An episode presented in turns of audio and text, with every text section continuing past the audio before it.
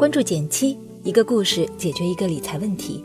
在公众号搜索“减七独裁，简单的减，七星高照的七。关注后回复“电台”，十本电子书，请你免费看。前两天逛论坛看到一个帖子，觉得非常有意思。帖子中提了这样一个问题：三十五岁以上的人请回答，如果让你回到二十五岁，你会如何生活？本来我以为会看到很多注意健康、少熬夜之类的话，却没想到三百多个回答几乎都与钱相关，不是一夜暴富的梦想，就是劝人努力赚钱。这些回答让提问的楼主疑惑了，他继续问：刚刚二十岁的我很看不懂，回到青春难道不应该弥补遗憾吗？为什么只在意钱呢？如果现在你年轻十岁，你会如何生活呢？欢迎点赞留言和我交流，我会看哦。其实我看了这些回答之后，不禁感慨：这些回答哪里是拜金主义？明明说出了关于金钱最重要的三件事。我们一件一件来看。第一件是关于钱和人生的。帖子中收获回复最多的回答是这样说的：二十五岁的我在股市赚了不少钱。而且在暴跌来临之前跑掉了，然而那就是我的人生巅峰了。现在我没房没车没老婆没孩子，还有一堆外债。如果能回去，我想给自己说一句：小子，你别有点钱就这么混账。确实，我们对于金钱的掌控力远比自己想象的脆弱。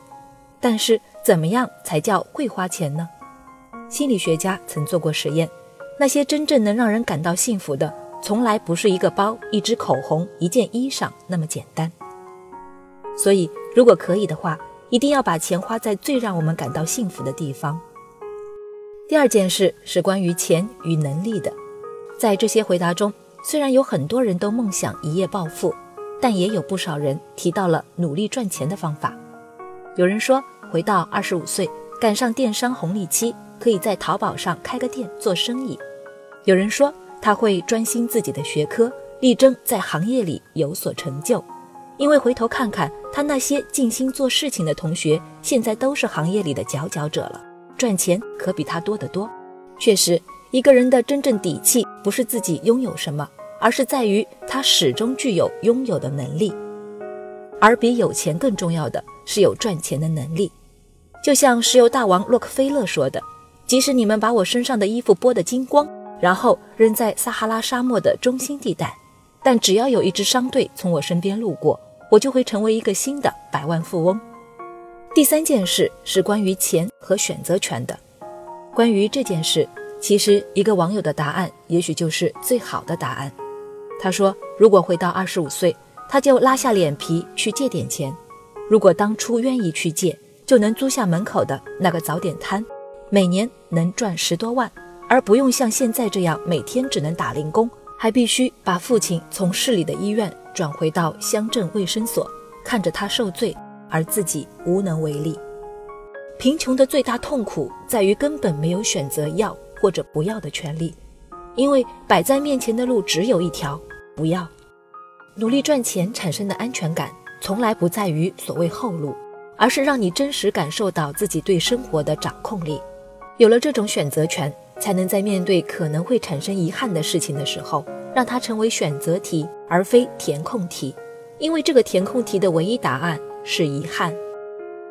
心理学上有一个有趣的效应叫信念效应，它强调人们内在信念的强大推动力，认为人在某些事情的行动力不足和最终失败来源于信念的缺失。比如挣钱这件事，为什么很多人都觉得很难？因为大家觉得赚钱是理所当然的，考虑的只是去如何赚更多的钱，但很少有人会去考虑为什么要赚钱，为什么要赚更多的钱。再比如守财这件事，为什么中年人比青年人更容易？因为只有经历了风雨的中年人，上有老人，下有孩子，才能更真真切切地感受到金钱的巨大力量。生活在这个熙熙攘攘的商业社会。没有人真的可以回到过去，但我们可以努力践行这三条潜规则，树立对金钱的信念，让生活更好一点。第一，学会花钱，赋予生活真正的意义；第二，提高赚钱能力，无惧未来的彷徨。只有如此，你才能拥有真正的选择权，体味钱的好处。最后送一句连岳先生的话与你共勉：你我皆凡人，努力让你爱的人、爱你的人幸福，就是对人类最大的贡献。好了，今天就到这里了。右上角订阅电台，我知道明天还会遇见你。微信搜索并关注“减七独裁，记得回复“电台”，你真的会变有钱哦。